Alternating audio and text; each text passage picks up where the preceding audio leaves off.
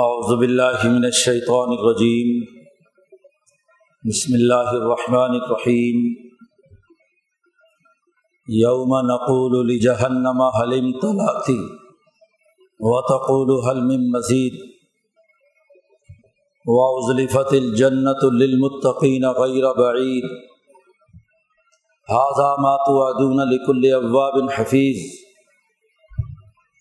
من خشی الرحمن بالغیب وجاء بقلب منیب ادخلوها بسلام.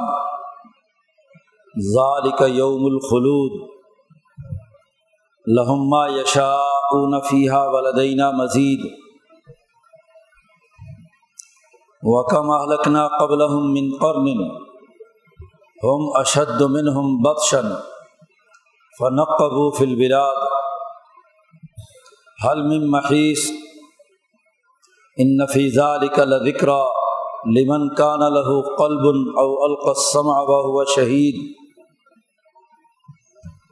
ولقد خلقنا السماوات والارض وما بينهما في سته ايام وما مسنا من لغوب. فاصبر على ما يقولون وسبح بحمد ربك قبل طلوع الشمس وقبل الغروب. ومن اللیل فسبح وادبار السجود. واستمع یوم یناد المناد من مکان قریب یوم یسمعون الصیحة بالحق. ذالک یوم الخروج. انا نحن نحیی و نمیت و الینا المصیر یوم تشقق الارض عنهم سراعا ذالک حشر علینا یسیر۔ نحن اعلم بما یقولون وما انت علیہم بجبار۔ فذکر بالقرآن من یخاف وعید۔ صدق اللہ العظیم۔ یہ صورت قاف کا آخری رقو ہے۔ صورت قاف سے لے کر صورت قیامہ تک کہ تمام صورتیں قرآن حکیم کی عظمت، اس کی عزت و احترام، اس کی اساس پر پارٹی سازی اور جماعت کی اساس پر سیاسی معاشی نظام قائم کرنے سے متعلق اس پورے صورتوں کے سیٹ میں بیان کی گئی۔ ہے اس صورت مبارکہ میں قرآن مقدس کی قسم اٹھائی گئی ہے۔ آغاز صورت میں ہی کہا کہ قاف والقرآن المجید۔ امام شاہ ولی اللہ فرماتے ہیں کہ قاف ایسی طاقت اور قوت پر دلالت کرتا ہے کہ جو اپنی مخالف قوت کو توڑ کر مخالف قوت سے تصادم اور لڑائی پیدا کر کے اس کو کلا کما کر دیتا ہے، توڑ دیتا ہے۔ تو قرآن حکیم کی قسم اٹھا کر، قرآن حکیم کے پیغام کی طاقت اور قوت واضح کی گئی ہے۔ اس کے دلائل دیے گئے ہیں۔ اس لیے شروع صورت میں قرآن مجید کی قسم اٹھا کر یہ بات واضح کی گئی تھی کہ یہ کتاب اور اس کتاب کو لانے والے نبی وہ منظر بن کر آئے ہیں۔ قوموں کو ان کے ظالمانہ کردار، متکبرانہ رویے اور خدا کے ساتھ شرک اور کفر کے نتائج سے آگاہ کرنے والے۔ بعض آ جائیں تو ٹھیک ہے، ورنہ ان سے تصادم کر کے ان کے سسٹم کو توڑ دیا جائے، ختم کر دیا جائے۔ قرآن کا جب یہ پیغام مکے کے مشرقوں کے سامنے آیا انہوں نے کہا، بل عجیب انہوں نے تعجب کا اظہار کیا۔ کہ انجا ہوں منظر من ہوں کہ انہیں میں سے ایک ڈرانے والا ان کے پاس آیا ہے۔ رسول اللہ کی آمد پر تعجب کا اظہار کر رہے ہیں۔ اور پھر کہتے ہیں حاضہ شعیون عجیب۔ یہ عجیب شے آئی ہے۔ سرمایہ پرست کے خلاف جب آواز بلند کی جائے ظالم اور متکبر کے خلاف جب انسانی حقوق کے لیے آواز بلند کی جائے تو وہ یہی کہتا ہے حاضہ شیون عجیب. کہ پہلے تو کبھی کسی نے ایسی بات نہیں کی۔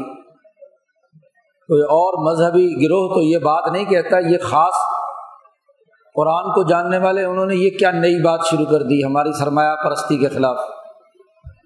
تو شروع صورت میں قرآن حکیم نے ان کے اس سوال کا جواب دیا۔ ہے ان کا پورا سوال نقل کیا ہے کہ کہتے ہیں یہ حاضہ شیون عجیب۔ پھر جب نبی اکرم صلی اللہ علیہ وسلم نے کہا کہ اگر تم باز نہ آئے تو نہ صرف دنیا میں ذلیل اور رسوا ہوگے، بلکہ مرنے کے بعد اٹھ کر حشر کے میدان میں تمہیں حساب کتاب اور اپنی سزا و جزا بھگتنی ہوگی۔ تو اس پر مکے کے مشرق کہتے ہیں آئدہ متنا و کنہ ترابا کیا جب ہم مر جائیں گے اور مٹی ہو جائیں گے، تو پھر کیا دوبارہ اٹھائے جائیں گے؟ ظال کا رج بعید۔ یہ تو بڑی دور کی بات۔ پہلی بات یہ کہ یہ قرآن حکیم ایک عجیب و غریب چیز ہے۔ مکے کے مشرقوں کا پہلا سوال یہ تھا۔ اس کا انقلاب سے کیا تعلق؟ اس کا ہمارے ڈرانے سے کیا تعلق؟ دوسری بات یہ کہ آخرت میں حساب کتاب کچھ نہیں ہو گیا، بس دنیا میں کھا لیا، پی لیا، جس کا جی چاہے، جیسے مرضی کھائے پیے لوٹ مار کرے۔ تو مر گئے، کھپ گئے، ختم ہو گیا، کس نے حساب لینا، کس کی باتیں؟ سرمایہ پرستی کے یہ دو مرض ہیں۔ قرآن حکیم اپنا یہ پیغام واضح کرنا چاہتا ہے۔ کہ دونوں باتوں کو سمجھنے کی کوشش کرو۔ انسان نام محض اس کھانے پینے اور لوٹ مار کرنے کا نہیں ہے۔ انسان ایک جانور نہیں ہے۔ پچھلے دو رقوؤں میں یہ بات واضح کی کہ انسان صرف گوشت پوشت کا یہ جسم ہی نہیں۔ خلق نل انسان و نا علم و مات وس بھی نفس ہو اس کے اندر ایک روح ہے۔ اور وہ روح خیالات وسوسوں کا مرکز اور منبع ہے۔ دنیا کا کوئی انسان ایسا نہیں جس کے دل میں خیالات نہ ابھرتے ہیں۔ اور خیالات کے مجموعے سے ارادے نہ بنتے ہوں۔ اور ارادے کی پختگی سے عمل وجود میں نہ آتا ہو۔ ہر انسان صبح سے شام تک اعمال کرتا ہے۔ ان اعمال کے پیچھے اس کے عزائم اور ارادے اور نیتیں کار فرما ہوتی ہیں اور ان ارادوں سے پیچھے خیالات، تصورات، نظریات کار فرما ہوتے ہیں۔ یہ انسان جو اپنے دماغ میں خیالات پالتا ہے، اللہ کہتے ہیں ہم اسے جانتے ہیں نہ علم و مات وس وسو بھی نفس ہو اور وہ نحن اقرب من حبل الورید۔ اور ہم اس کی شاہ رگ سے بھی زیادہ قریب ہیں۔ قرآن نے دوسری جگہ پر کہا کہ کل انسان الزم تو ہی ہر انسان کی گردن میں ہم نے ایک بلیک باکس رکھا ہوا ہے، ایک پرندہ رکھا ہے۔ اس کی روح جہاں سے آتی جاتی ہے۔ یہ جتنے اعمال کرتا ہے، جتنے خیالات پالتا ہے، جتنے عزائم اور ارادے رکھتا ہے جو زبان سے بات کرتا ہے، جسم سے عمل کرتا ہے، وہ وہاں ریکارڈ ہو رہے ہیں۔ بولے، کوئی کام کرے، کوئی تحریر لکھے، اس کے تمام تر خیالات سے لے کر اعمال کے اختتام تک ساری چیزیں ہمارے ریکارڈ میں ہیں۔ یہ انسان کوئی ایک سادہ سی مخلوق نہیں ہے، تم نے سمجھا۔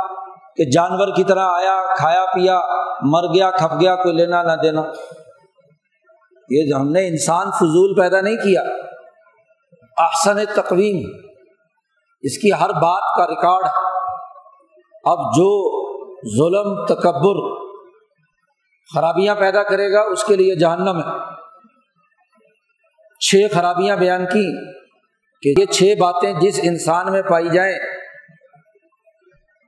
منا خیر ہو۔ بھلائی کے کاموں سے خود بھی رکے اور لوگوں کو اپنی ظلم کے سسٹم کے ذریعے سے روکے۔ منا الخیر۔ ظالم ہو۔ شک کے مرض میں مبتلا ہو۔ مریب ہو۔ اللہ کے ساتھ شرک اور کفر کرے۔ کسی کو اللہ کے ساتھ شریک ٹھہرائے۔ جس انسان میں یہ خرابیاں پائی جائیں گی۔ اسے ہم دنیا میں بھی سزا دیں گے۔ اس کے خیالات ٹھیک نہیں ہیں۔ اس کا فکر بگڑا ہوا ہے۔ اس کے اعمال بد تہذیبی کی علامت ہے۔ انسانوں کے لیے وہ درست کردار ادا نہیں کر رہا۔ اس لیے اس کی سزا ہے۔ اور جو لوگ اس کے بالکل الٹ انسانوں کی بھلائی کے لیے کام کریں، ظالم اور متکبر نہ ہو اپنے نظریے پر انسانی ترقی اور کامیابی اور آخرت میں کامیابی کے نظریے پر یقین رکھتے ہوں۔ اللہ کے ساتھ کسی کو شریک نہ ٹھہرائیں، ان کے لیے جنت جنت اور جہنم کا پیچھے تذکرہ کیا۔ اور یہ بات بھی واضح کر دی کہ یہ انسان اتنا اہم ہے۔ کہ ہم نے اس کے تمام اعمال و افکار و خیالات اور وسوسوں کا ڈیٹا رکھنے کے لیے دو اس کے ساتھ ہر وقت سپاہی لگا دیے ہیں۔ اعلیٰ کرین قرآن نے پہلے کہا عزت القل متلق یعنی یہ دونوں کندھوں پر، تمہارے دائیں اور بائیں کندھے پر دو نمائندے، منکر، نکیر موجود ہیں۔ ما یل من قول تمہاری زبان سے کوئی لفظ بعد میں نکلتا ہے اور وہ تحریر کر لیتے ہیں، فوراً ریکارڈ کر لیتے ہیں۔ رقیب، عتید، بالکل تیار، نگران، نگہبان۔ وہ چوکیدار، وہ رقیب جو کڑی نگرانی کرے۔ اور کہا کہ وہ ایسا چوکیدار ہے جو سست اور قائل نہیں، جیسے تمہارے چوکیدار بیٹھ جاتے ہیں۔ سوتے رہتے ہیں۔ نہیں، بالکل تیار۔ ہاں ایک ایک لمحہ تمہارا ان کے کنٹرول میں ہے۔ مولانا سندھی نے فرمایا کہ ایک کرین ملائے اعلیٰ کا نمائندہ ہوتا ہے، فرشتہ، اور ایک ملائے سافل کا نمائندہ ہوتا ہے، دوسرا فرشتہ۔ دونوں اپنا اپنا ڈیٹا مرتب کرتے ہیں۔ اور دونوں اپنے اپنے دائرے سے متعلق امور لکھتے ہیں۔ جو لوگ مالا اعلیٰ کی طاقت کے مطابق، اس کے فیصلوں کے مطابق اعمال کر رہے ہوتے ہیں، اسے یہ فرشتہ لکھتا ہے۔ اور جو مالا سافل کے تقاضوں، میز کھانے پینے، لذات مفادات خواہشات، تو وہ یہ ریکارڈ کرتے ہیں۔ اور دونوں گواہ اللہ کی عدالت میں پیش ہوں گے۔ انسان انکار کرے گا کہ میں نے تو یہ کام نہیں کیا۔ دونوں گواہ ڈیٹا نکال کر سامنے رکھ دیں گے کہ یہ تیری آڈیو اور یہ ویڈیو ہے۔ یہ تو نے الفاظ کہے تھے۔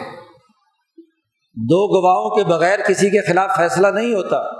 تو یہ دونوں وہاں گواہی دیں گے۔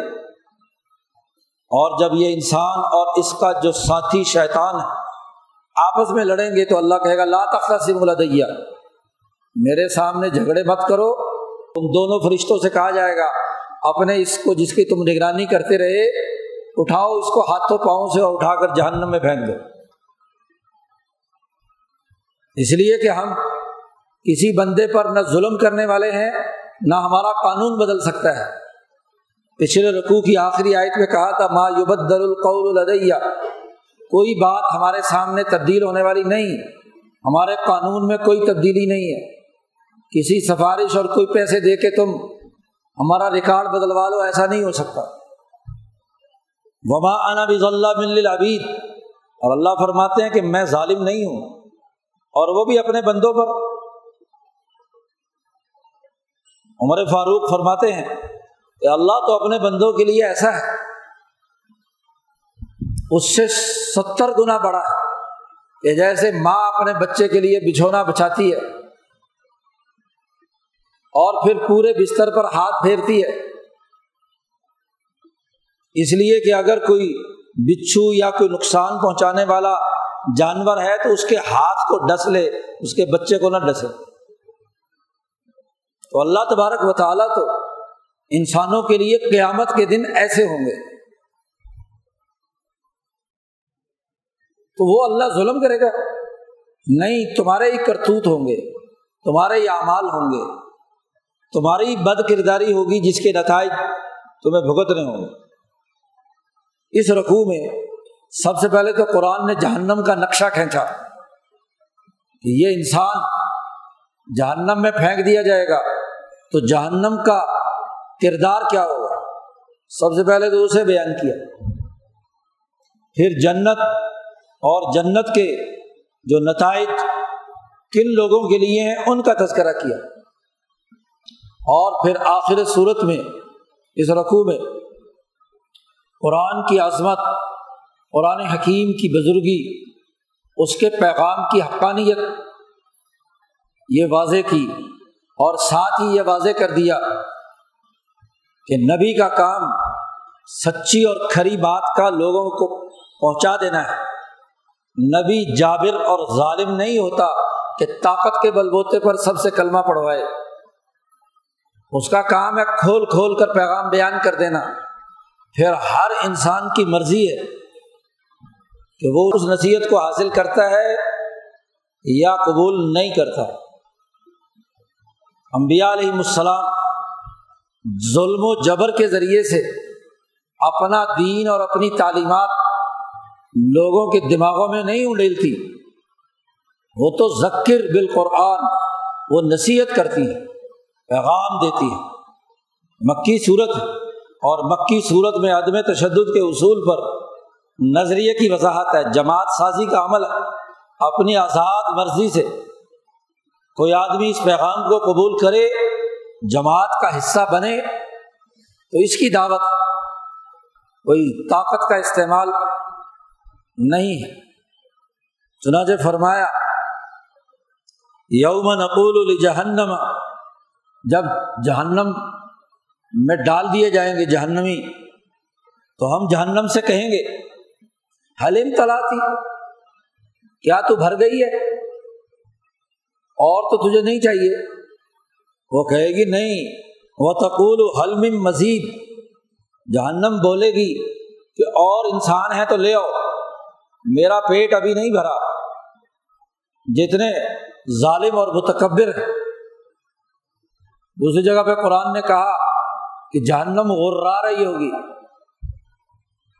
شہیق و ظفیر، اس کے تغیز اور اس کے غصے کا اظہار کیا ہے۔ وہ کہے گی حلمی مزید، اور چاہیے مجھے۔ متکبر اور ظالم، میری آگ تو تبھی ٹھنڈی ہوگی کہ یہ تب ظالموں، متکبروں، سرمایہ پرستوں مشرقوں اور انسان دشمن خدا پرستی کے دشمن، ان کو میں اپنے پیٹ میں بھروں۔ یہ تو جہنم کا منظر کھینچا۔ قرآن نے کہا وہ ازل فتل جنت للمتقین جنت قریب کر دی جائے گی متقین کے لیے۔ متقی، جو اللہ کے ڈر سے عدل و انصاف قائم کرنے کی جد وجہد اور کوشش کرنے والے ہیں، ان متقین کے لیے جنت قریب کر دی جائے گی۔ غیر بعید، وہ کوئی زیادہ دور نہیں ہے۔ لوگ سمجھتے ہیں کہ جنت بہت دور، نہیں اس میدان محشر کے، جنت بھی قریب کر دی جائے گی۔ ایک طرف جنت، دوسری طرف جہنم۔ ان سے کہا جائے گا جنتیوں اور متقی لوگوں سے، جنہوں نے انسانیت کی بھلائی کے لیے، خدا پرستی اور انسان دوستی کے لیے کردار ادا کیا، کہ حاضہ ماتو ادونا لکل ابوابن حفیظ۔ یہ جنت وہ ہے جس کا تم سے دنیا میں وعدہ کیا گیا تھا کہ تم انقلابی کام کرو گے عدل و انصاف کی جد وجہد اور کوشش کرو گے جو اللہ کی طرف رجوع کرنے والا اپنے نظریے کی حفاظت کر کے طاقت اور قوت کا استعمال کرنے والا، لکل اوابن اللہ کی طرف رجوع کرنے والا صحیح نظریے کو سیکھنے والا اور حفیظ اس کی حفاظت کرنے والا۔ یہ نہیں کہ ایک دن انقلابی ہو اور اگلے دن انقلاب کا بھوت اتر جائے۔ ایک دن نیک کام کر لیا، اگلے دن غلط کام کرنے شروع کیے۔ اپنے نظریے کی جس نے حفاظت کی، اپنے عمل کی حفاظت کی۔ اور حفاظت تبھی ہے کہ جب اس نظریے پر روزانہ مستقل پوری استقامت کے ساتھ کام کیا جائے تبھی حفاظت ہوتی ہے دنیا میں۔ ایک دن کر لیا، دس دن چھوڑ دیا، ایک مہینہ کر لیا، چار مہینے چھوڑ دیا۔ تو نظریے کی اور سوچ اور فکر کی حفاظت نہیں ہوتی۔ ایک طالب علم اپنی ایک دن کی کلاس میں حاضر ہو اور دس دن غیر حاضر ہو، علم کیا آئے گا؟ اس نے علم کیا محفوظ کیا؟ مہارت کیا سیکھی؟ اس لیے کہا لکل ابا بن حفیظ وہ لوگ کہ من خشی اور رحمان بالغیب، جنہوں نے اللہ کو دیکھے بغیر ہی اللہ سے ڈرے جن کے دل میں ڈر پیدا ہوا۔ اور رحمان سے ڈرے کہ میں نے ظلم کیا، تکبر کیا، شرک کیا، گناہ کیے، تو اللہ مجھے سزا دے گا۔ تو جو رحمان سے ڈرے تھے بن دیکھے وہ جا بقل بن منیب، اور اللہ کے پاس لایا اللہ کی طرف رجوع کرنے والا دل قلب منیب۔ انسان کی اصل حقیقت یہ جسم اور کھانا پینا نہیں، بلکہ اصل حقیقت اس کا قلب ہے، دل ہے۔ اس لیے حضور صلی اللہ علیہ وسلم نے فرمایا اللہ فل جسد مضغت اذا صلحت صلح الجسد كله واذا فسدت فسد الجسد كله خبردار لوگوں انسانی جسم میں ایک ٹکڑا ہے، وہ درست ہو جائے تو انسان درست ہوتا ہے، وہ بگڑ جائے، فساد واقع ہو جائے، قلب کے اندر خرابی اور بدنیتی آ جائے تو پورا جسم خراب ہو جاتا ہے۔ صحابہ نے حضور سے پوچھا کہ وہ کون سا ٹکڑا ہے؟ آپ نے فرمایا اللہ وہی القلب، خبردار وہ دل انسان نام اس محض کھانے پینے والے، کھانا پینا چرنے والے انسان اور جانور کا نام نہیں ہے۔ اس کا تعلق قلب سے ہے۔ اور ہر انسانی قلب میں قوت عقلیہ اور قوت عملیہ پائی جاتی ہے۔ جو جانور میں نہیں ہے، اس کے اندر عقل بھی ہے اور عمل کی طاقت بھی ہے۔ دونوں قوتوں کا مرکز اور منبع قلب ہے۔ قلب جب عقل سے جڑتا ہے، تو اس میں قوت عقلیہ پیدا ہوتی ہے۔ اور یہی قلب جب نفس سے جڑتا ہے، تو قوت عملیہ پیدا ہوتی ہے۔ تو قلب منیب وہ ہے جو اپنے قلب کو عقل اور نفس کے ساتھ ملا کر اللہ کی طرف رجوع کرنے والا ہے۔ قرآن حکیم کے پیغام کو سمجھنے والا ہے۔ اس کے نظریے سے وابستہ ہے۔ اس کی اساس پر اپنی قوت عقلیہ اور عملیہ کو استعمال میں لاتا ہے۔ یہ قلب منیب ہے۔ تو ان لوگوں کے لیے کہا جائے گا اد خلو ہا بسلام، یہ جنت حاضر ہو گئی ہے۔ چلو جاؤ۔ اس میں پورے امن اور سلامتی اور احترام کے ساتھ داخل ہو جاؤ قرآن حکیم نے دوسری جگہ پر کہا، ان متقی لوگوں کو چلا کر جنت کے سامنے لایا جائے گا اور دروازے کھلے ہوئے ہوں گے۔ فرشتے استقبال کریں گے۔ سلام سلام سلام علیکم طب تم فض خلوحا خالدین۔ تم پر سلامتی ہو، بڑی خوشی کے ساتھ، احترام اور عزت کے ساتھ جنت میں داخل ہو جاؤ۔ اور پھر کہا جائے گا ظال کا یوم الخلود۔ یہ ہمیشہ ہمیشہ کا دن ہے۔ اس میں تم ہمیشہ ہمیشہ رہو گے۔ حضرت شاہ صاحب نے بڑی خوبصورت بات کہی کہ انسان اپنی پیدائش سے لے کر جنت میں داخلے سے پہلے تک اس کا کوئی حال مستحکم اور ہمیشہ رہنے والا نہیں ہے۔ بدلتا رہتا ہے۔ ماں کے پیٹ سے نکلا تو اتنا بچونگڑا تھا۔ اور پھر بڑا ہوتے ہوتے جوان بنا۔ اور پھر جوانی بھی ڈھلنا شروع ہو گئی۔ پھر بال سفید ہوئے، بڑھاپا۔ اور پھر ہوتے ہوتے ہاں جی موت کے منہ میں چلا گیا۔ اس موت جس کا منظر نامہ پچھلے رقوع میں تفصیل سے بیان کیا۔ وجات سکرت الموت بالحق۔ موت کی بے ہوشی تاری ہوئی اور یہاں سے رخصت ہو گیا۔ اور یہاں سے رخصت ہونے کے بعد بھی عالم برزخ میں کسی ایک حالت میں باقی نہیں۔ وہاں بھی مختلف مراحل سے گزرتا ہے۔ بالکل ایسے ہی، جیسے ایک بچہ بچپن سے لے کر بڑھاپے تک کی پوری زندگی اس دنیا میں مختلف حالات اور تغیرات سے گزر کر پوری کرتا ہے۔ بالکل بھی آئی نہیں موت کے بعد قبر کے مرحلے میں، حشر کے میدان تک اس کی حالت بدلتی رہتی ہے۔ اگر جنتی ہے تو جنت کی کھڑکی اور جنت کے ساتھ وابستہ نعمتیں ہر گزرتے دن کے ساتھ بڑھتی چلی جاتی ہیں۔ اور اگر جہنمی ہے تو جہنم کی کھڑکی اور اس سے متعلق جو اس کے لوازمات ہیں وہ ہر گزرتے دن کے ساتھ بڑھتے چلے جاتے ہیں۔ یہاں تک کہ حشر کے میدان میں، جہنمی جہنم میں اور جنتی جنت میں۔ تو جنت میں داخلے سے پہلے بڑے ہی ارتقاء اور ترقیات اور تبدلات ہیں۔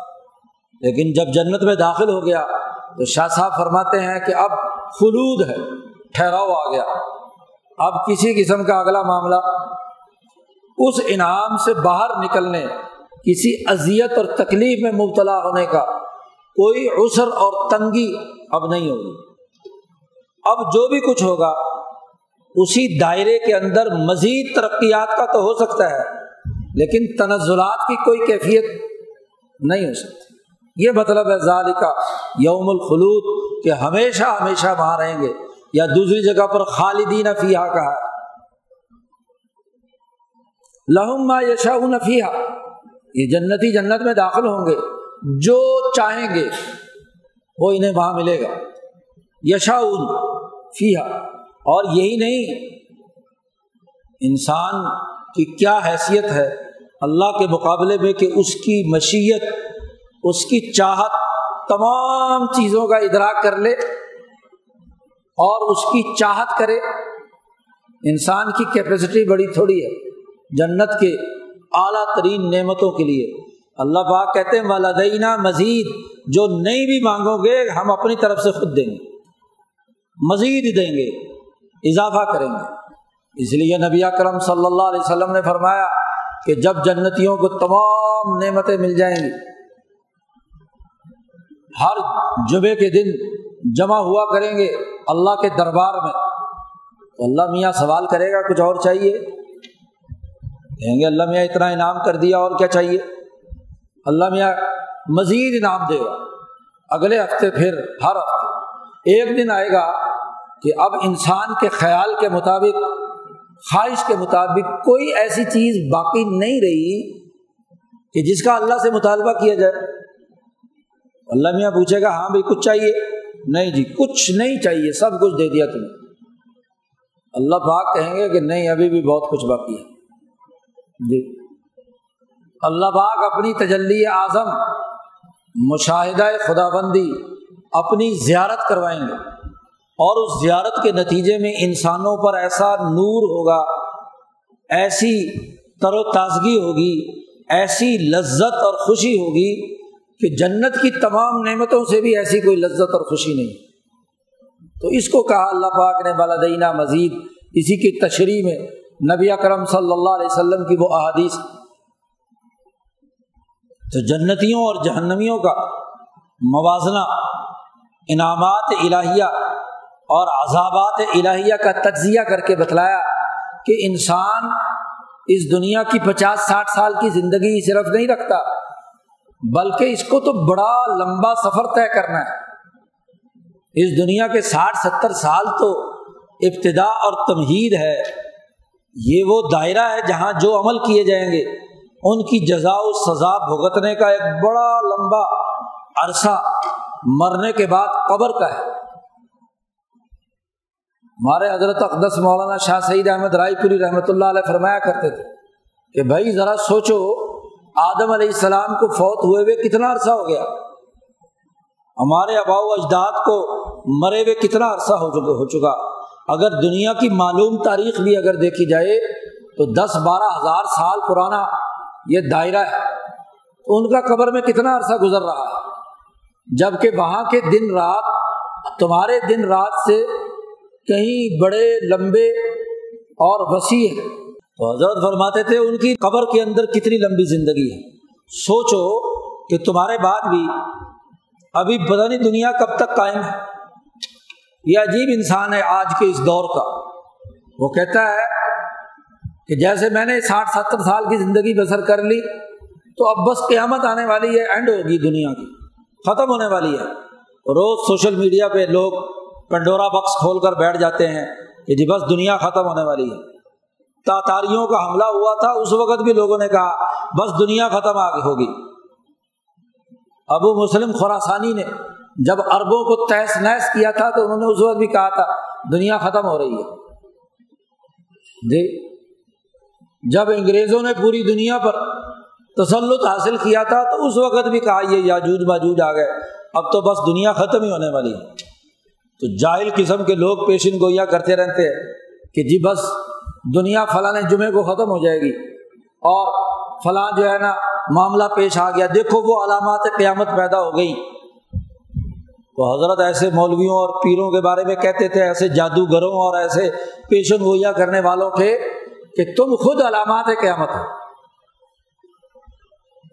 اور علامات قیامت کو دفع کرنے کا ہمیں حکم دیا گیا۔ ہے حضور نے فرمایا کہ جب میری بحثت ہوئی تو بیش تو انا وساط کہا دو انگلیاں ہلا کر بتایا کہ میں اور قیامت ایسے تھے جیسے یہ دو انگلیاں قریب ہیں۔ میں نے قیامت پیچھے دھکیل دی، انقلاب برپا کر کے، دین غالب کر کے۔ تو ابھی تو بڑا زمانہ پڑا ہے۔ دین کے غلبے کے ذریعے سے انقلابی جماعت قیامت کو دھکیلتی رہتی ہے۔ جی اولیاء اللہ کی جدوجہد اور قربانیوں سے آگے چلی جاتی ہے۔ تو یا قیامت کے انتظار میں بیٹھے ہیں کہ ابھی جلدی آ جائے گی۔ ابھی تو پتہ نہیں کتنی زمانہ اللہ جانتا ہے، باقی ہے کہ جس میں تمہارا امتحان ہے۔ اللہ پاک فرماتے ہیں کہ اگر اس دنیا میں ایک بھی اللہ اللہ کہنے والا مخلص بندہ رہا تو میں اس دنیا کو فنا نہیں کروں گا، قیامت نہیں آئے گی۔ تو ابھی تو وہ زمانہ نہیں آیا۔ تو ایک لمبی مدت ہے تمہاری، جس میں تمہیں مرحلہ باد گزرنا ہے۔ تو یہ زندگی مختصر اور محدود نہیں، تو یہ دلائل سے یہاں تک بات بیان کی۔ اور پھر اب مکے کے ظالموں کو ہر دور کے متکبروں کو مخاطب کر کے کہا جا رہا ہے۔ وہ کم الگ نہ قبل قرن۔ کتنی قومیں ہم نے تباہ کر دی جو ان سے پہلے آئے گزری۔ ہم اشد من ہم بدشن جو طاقت، قوت، تکبر، غرور میں ان سے زیادہ طاقتور تھے۔ فنق قبو فل فل بلاد چنانچہ وہ جب عذاب اللہ کا آیا جب ہم نے ہلاک کرنے کی کوشش کی، تو اب شہروں میں نقب لگا کر چھپنے کی بڑی کوشش کی انہوں نے۔ لیکن حل میں محیث کہیں بھاگنے کی جگہ ہے۔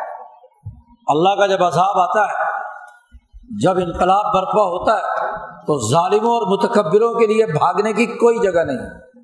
حل میں بھاگ جانے کا کوئی ٹھکانا نہیں۔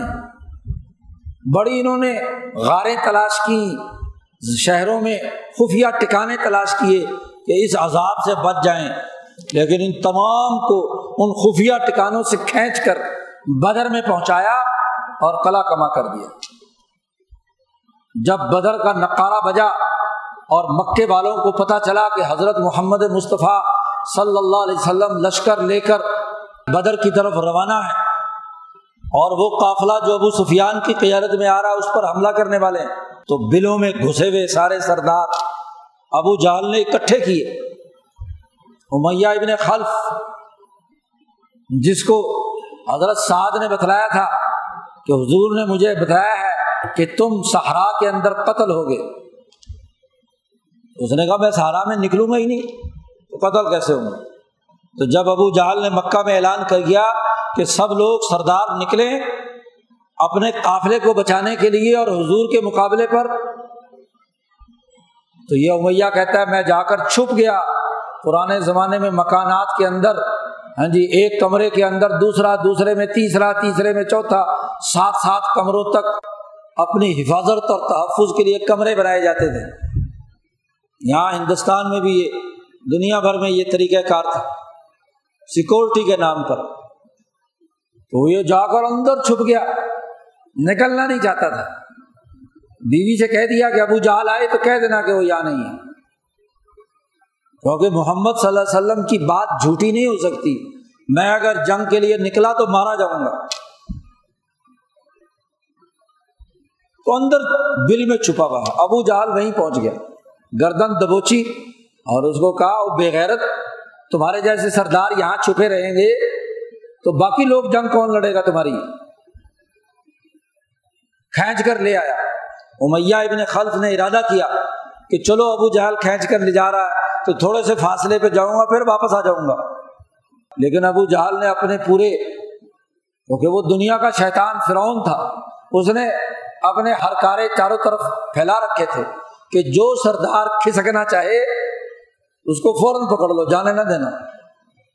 تو کسی کو بھاگنے نہیں دیا۔ سب کے سب چھپنے کی جگہ تلاش کر رہے تھے۔ لیکن سب کے سب گھیر گھار کر بدر میں آئے اور جن جن کا حضور نے نام بتایا تھا، سب قتل ہوئے۔ فنق قبو فل بلا حلم محیث کیا تم وہاں سے بھاگ سکتے ہو کہیں سے؟ یاد رکھو، یہ کتاب مقدس قرآن حکیم۔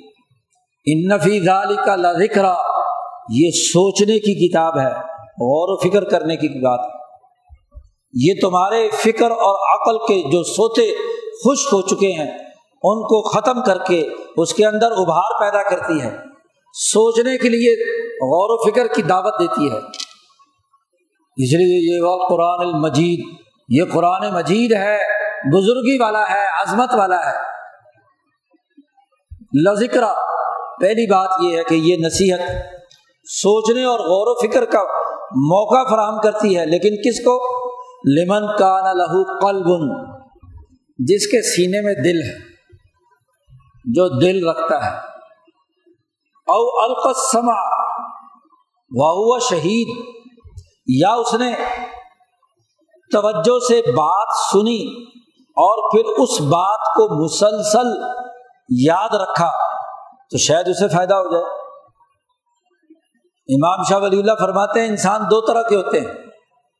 ایک وہ جو ذہین و فتین صاحب دل، ان کا دل طاقتور، قوت والا بہادر ہوتا ہے۔ جیسے ہی آپ نے اچھی اور سچی اور عقلی بات کی، ان کی عقل میں آ گئی اور قلب میں پیوست ہو گئی۔ ان کے قوت عقلیہ، اس نے روشنی حاصل کی اور ان کے قوت عملیہ نے بہادری اور دلیری اور استقامت اختیار کیا۔ یہ وہ لوگ ہیں جو دل والے ہیں، اہل دل۔ اور باقی لوگوں کا عام معاملہ یہ ہوتا ہے کہ قلب کے حوالے سے بزدل ہوتے ہیں، کمزور۔ بات فوری طور پر سمجھ میں نہیں آتی۔ جو طالب علم کمزور ہوتا ہے، جسے فوراً صحیح اور سچی بات پک کرنے کی صلاحیت نہیں ہوتی، تو اس کا بھی اگر وہ استاذ کا سبق روزانہ توجہ سے سنے۔ جی، ذہین آدمی تو بس جملے سنتا ہے۔ بے توجہ میں بھی سن لے، تب بھی دل میں جا کر کھب جاتا ہے، پرچے میں پاس ہو جاتا ہے۔ اور جو آدمی کمزور ہو اور اگر وہ استاذ کی بات توجہ سے سن لے، کان لگا کر کوئی لفظ اور جملہ مس نہ کرے اور پھر اس جملے کو شہید اس کی نگرانی بھی کرے، بار بار دہراتا رہے، تو اس کے بھی دل میں بات پیوست ہو جاتی ہے۔ لیکن اس کو ذرا محنت کرنی پڑتی ہے۔ تو یہ نصیحت ہے قرآن۔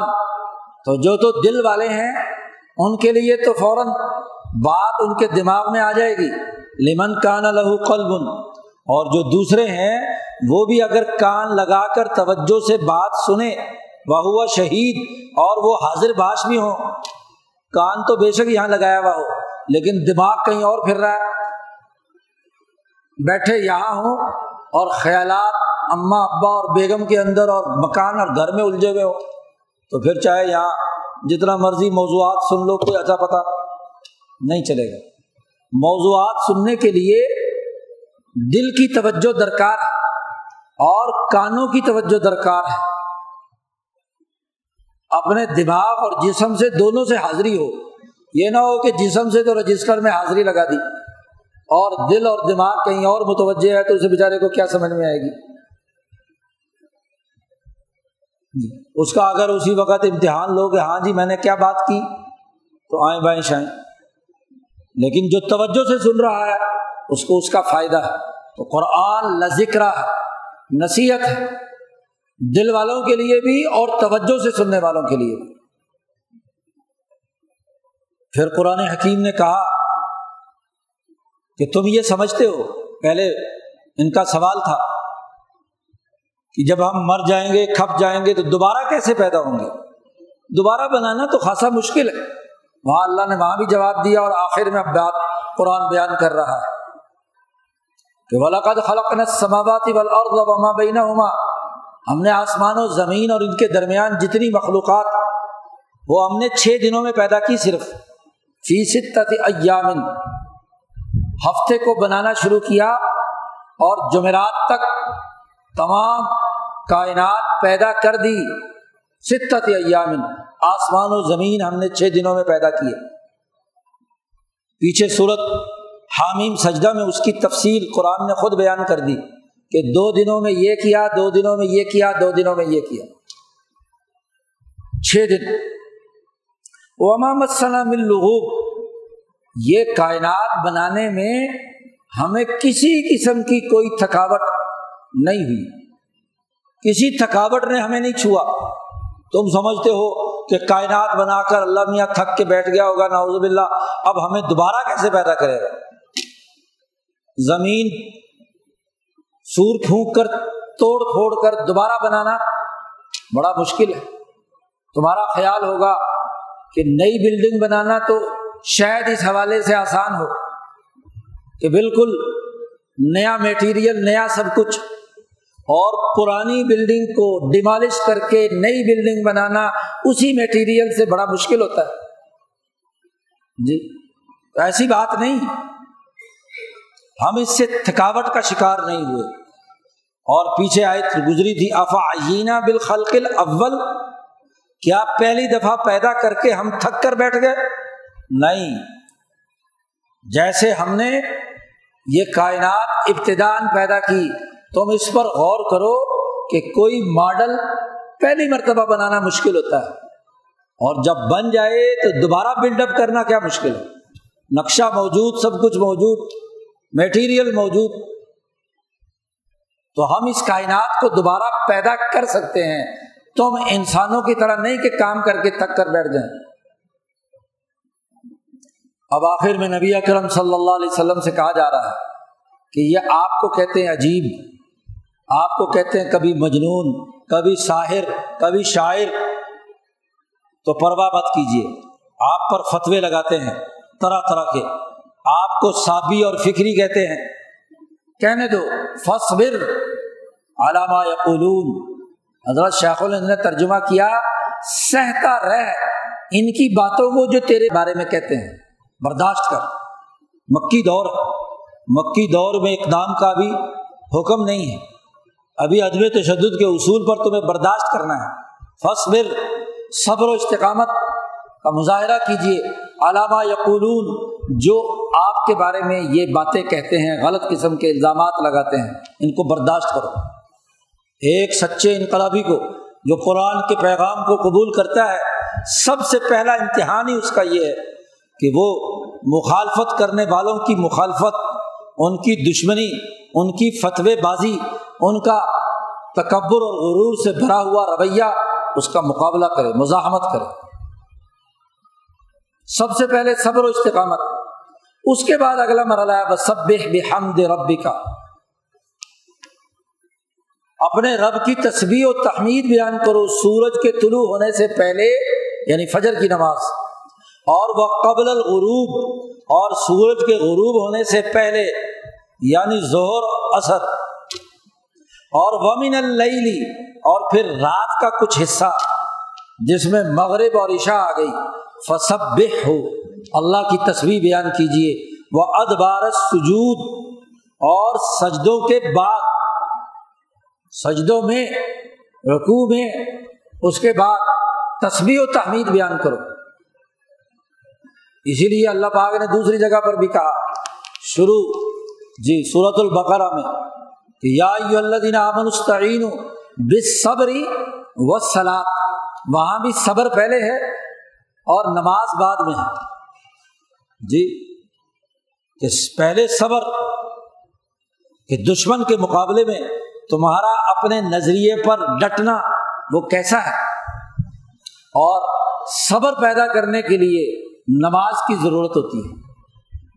آدمی صبر تبھی قائم کر سکتا ہے کہ جب وہ دنیا سے ناتا توڑ کر اس اپنے رب تبارک و تعالیٰ کے سبرد کر کے اس کے ساتھ اپنے قلب کو ملا لیتا ہے۔ تو اب دنیا کی کوئی مصیبت اس کا کچھ نہیں بگاڑ سکتی۔ دنیا کا کوئی فتویٰ، کوئی الزام اور کوئی تکلیف اور اذیت اسے محسوس نہیں ہو سکتی۔ اللہ کے ساتھ اس کی محبت، پیار اور عشق کا تعلق اس کو زبردست اور طاقتور بنا دیتا ہے۔ اس لیے صبر اختیار کیجیے اور اس کے بعد تصویر کیجیے اور اگلے کام بھی آپ کے ذمے ہیں وسط میں یوم یوناد المنادی مم مکان قریب اور سنتے رہیے، جب پکارنے والا پکارے گا، جس دن پکارے گا، قریب کے مکان سے۔ یعنی جو بنادی پیچھے صورت آل عمران کے اختتام پر کہا تھا، مومنوں کی دعا کو کے تناظر میں کہ ربنا اننا سمعنا منادی یونادی لل ایمانی ان آمن و برب کم فآمنا۔ اے پروردگار، تیرے منادی نے ایمان کی دعوت دی تھی۔ ہم تک ایمان کا پیغام پہنچایا تھا۔ تیرے دائی نے اور تیرے منادی نے۔ ہم نے وہ بات سن لی۔ تو جہاں جہاں، جس جس علاقے میں جو جو انسان جس تک اس انقلابی قرآن کے پیغام کی دعوت پہنچے، جو دائی جو محاذر، جو ہاں جی انسانوں کی تربیت کرنے والا، پکارنے والا جو پکارے، کان رکھ کر اسے سنو، توجہ سے اس پیغام کو سنو۔ جو موضوع ہو رہا ہو، جو پیغام نشر ہو رہا ہو، جو منادی کی پکار ہو، جو وہ درس و تدریس کے ذریعے سے بات سمجھا رہا ہو سوستھ کان رکھیے۔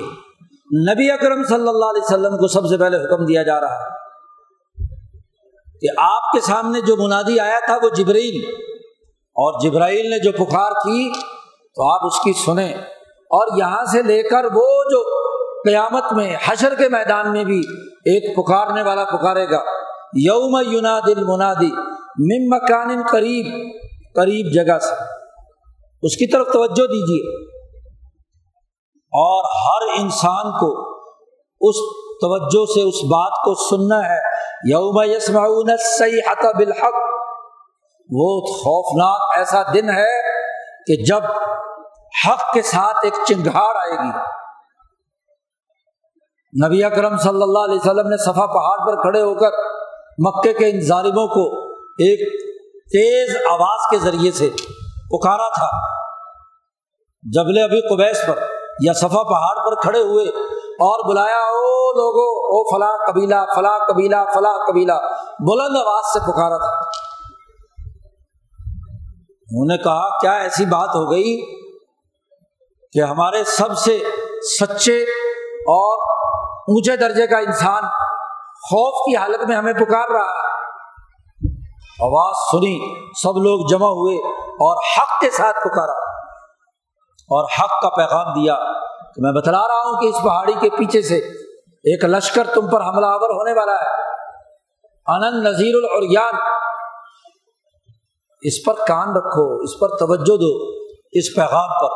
اور پھر نبی اکرم صلی اللہ علیہ وسلم کی صحبت سے جو جو صحابہ تیار ہوئے، دنیا بھر میں پھیلے، ہر ہر علاقے میں انہوں نے حق کے ساتھ لوگوں کو بلایا۔ او انسانوں سنو، اس کی بات توجہ سے سنو۔ ظال کا یوم الخروج۔ یہ وہ دن ہوگا جہاں نکل کھڑا ہونا ہوگا۔ کہ اس آواز کی طرف متوجہ ہو، اس کی طرف متوجہ ہو، یا تو خود نکل کر اس کی جماعت میں شامل ہو جاؤ۔ اور اگر ایسا نہیں، تو ایک وقت آئے گا کہ وہ جماعت تمہیں نکال کر اس دھرتی سے باہر کر دے گی۔ انقلابات برپا کرے گی۔ یہ تو دنیا میں اس آیت کا مطلب ہے اور آخرت کے حوالے سے بھی جب قیامت کے دن فرشتہ پکارے گا، سب مردوں کو جو قبروں میں سوئے ہوئے ہوں گے، حدیث پاک میں آتا ہے، فرشتہ کہے گا ایو علیہ جامل بالیہ ولحم المتمزقہ حلم الرحمان اور بوسیدہ ہڈیو ریزا ریزا ہونے والے گوشت اٹھو۔ رحمان کی طرف دوڑو، اللہ کی طرف دوڑو۔ یہ ہے وہ سیاح بالحق۔ حضرت مولانا محمد قاسم نانوتوی فرماتے ہیں، قرآن کی آیت مفہوم کلی رکھتی ہے، دنیا کے مفہوم بھی اس میں شامل ہے اور آخرت کے امور بھی اس میں شامل ہے۔ آیات کو صرف ایک دائرے تک مخصوص کر لینا درست نہیں۔ وہاں یوم الخروج ہے، ہر ایک اپنی قبر سے حدیث میں آتا ہے، سر جھاڑتے ہوئے، قبر سے مٹی جھاڑتے ہوئے نکلے گا اور دیوانہ وار دوڑنا شروع کرے گا آٹومیٹک روبوٹ کی طرح۔ اس مقام پر جہاں حشر کے میدان میں اس کا کھڑے ہو کر حساب کتاب ہونا ہے۔ اس کا نظم و نسق پہلے سے قائم ہوگا کہ کس نے کس جگہ پر حشر میں کھڑے ہو کر اپنا کس کٹہرے میں کھڑا ہونا ہے۔ ہر آدمی کے لیے ایک مخصوص مقام پہلے سے اس کی جگہ، اس کی اسپیس الاٹ کی بھی ہوگی۔ خود بخود دوڑتا ہوا وہاں پہنچ جائے۔ قرآن کہتا ہے، انا نخن نخی و نوید تم سمجھتے ہو، مرے اور ختم ہو گئے۔ نہیں نخن نخی ہم نے ہی تمہیں پیدا کیا ہے، زندہ کیا ہے۔ اور ہم ہی تمہیں مارتے ہیں۔ اور وہ علینا مسیر، اور ہماری ہی طرف تمہیں لوٹ کر دوبارہ آنا ہے۔ یہ کھیل تماشا نہیں ہے۔ کھایا پیا، مار دھاڑ کی، قتل و غارت گری، لوٹ مار کی، مر گئے، کھپ گئے، چلے گئے، ایسا نہیں ہے۔ یوم تشقق الارض عنہم۔ اس دن تو زمین پھٹے گی۔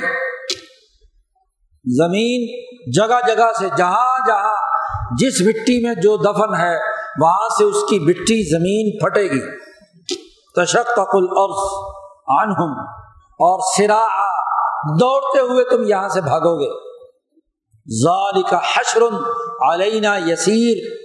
اور یہ حشر کرنا اربوں خربوں انسانوں کو آدم سے لے کر آخری انسانوں تک ان کو جمع کرنا، ان کا حشر کرنا، یہ ہم پر بڑا آسان ہے۔ تم سمجھو گے کہ ہم سے تو یہ بائیس کروڑ نہیں سنبھالے جاتے۔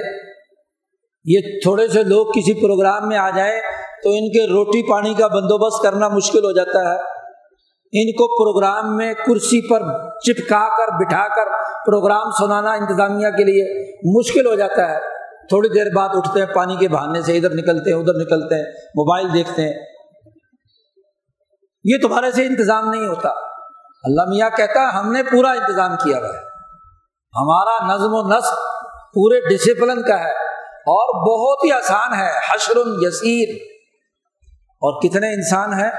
آدم، ساڑھے سات ارب انسان تو ابھی ہیں۔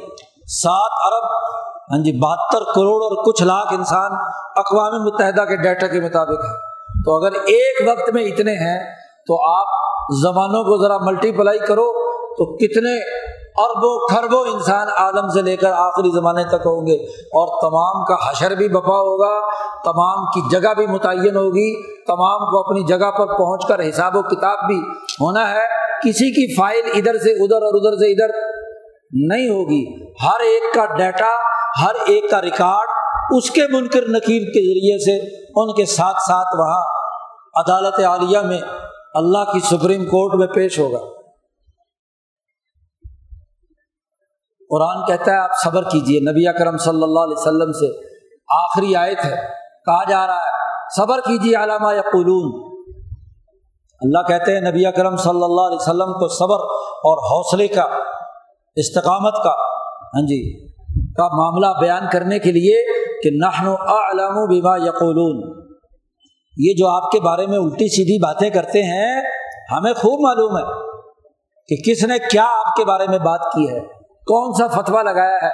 کون سا جادوگر اور ہاں جی شاعر اور ساحر کی بات کی ہے، ہمیں اچھی طرح معلوم ہے۔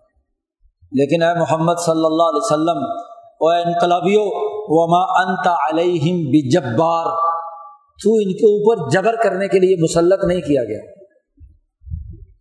کہ طاقت کے بل بوتے پر اس زمانے میں، عدم تشدد کے اس ماحول میں تو ظلم و جبر سے طاقت کے بل بوتے پر ان سے کلمہ پڑھوائے نہیں، ایسا نہیں ہے۔ یہ دین کی دعوت، یہ جبر کی بنیاد پر نہیں ہے۔ یہ دین کی دعوت سوچنے اور غور و فکر کی بنیاد پر ہے۔ اس لیے پہلے اسی لیے کہہ دیا، ان نفی دال کا ذکر حضرت شیخ الہند نے وہاں ترجمہ یہی یہی کیا کہ یہ سوچنے کے لیے ہے۔ غور و فکر ہے۔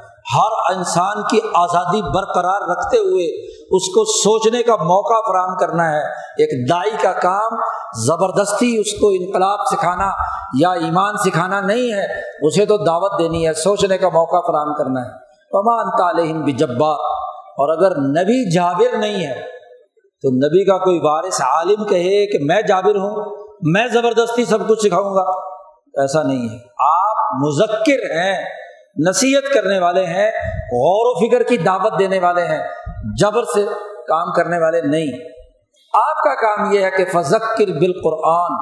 اے محمد صلی اللہ علیہ وسلم، اور جو ان کو ماننے والے لوگ، اے لوگوں قرآن کی نصیحت لوگوں کو غور و فکر کی دعوت دو، سمجھاؤ۔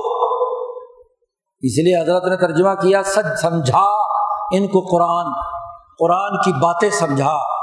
یہ نہ ہو کہ یہ آیات سنیں، ایک کان سے اور دوسرے کان سے نکال دیں۔ ان کی عقل کو جھنجھوڑو، ان کے قلب کو جھنجھوڑو اور ان کو سمجھاؤ کہ یہ قرآن قرآن کا یہ پروگرام ہے، یہ اس کا پیغام ہے۔ تو ان کو سمجھائیے قرآن۔ اور یہ سمجھ اسی کو آئے گی کہ من یخوف وعید، جو میرے عذاب سے ڈرتا ہے۔ جس کے دل میں ڈر نہیں، اسے سمجھ میں نہیں آئے گی۔ وہ تو نشے میں چور ہے، اپنے تکبر میں، سرمایہ پرستی میں، لوٹ مار میں۔ اس کو کیا بات سمجھ میں آئے گی؟ جو لاپرواہی سے کلاس میں بیٹھتا ہے، اسے کوئی ڈر نہیں ہے امتحان میں امتحان کا۔ اس کو سوچنے کا کیا موقع ملا ہے؟ جو مدو لاپرواہی سے بات سن رہا ہے ہاں جی کسی قسم کی توجہ نہیں، تو وہ کیا سمجھے گا؟ سمجھنا اسی کو ہی ہے کہ جو سمجھے کہ یہ جو میں پڑھ رہا ہوں، لکھ رہا ہوں، اس کا مجھے امتحان دینا ہے۔ جی تو میں یقاف وعید، اس کو سمجھائیے۔ تو اس صورت میں قرآن حکیم نے قرآن کی قسم اٹھا کر، قرآن کی بزرگی اس کے پیغام کی حقانیت، اس کا غور و فکر کا موقع فراہم کرنا، اس کی نصیحت کو قبول کرنا، اس کو پورے دلائل کے ساتھ، انسان کی استطاعت، صلاحیت، استعداد کے مطابق قرآن کے پیغام کو سمجھانے کا انداز اور اسلوب اس صورت میں اختیار کیا گیا ہے۔ اللہ تعالیٰ قرآن حکیم کو سمجھنے اور اس پر عمل کرنے کی توفیق عطا فرمائے۔ اللہ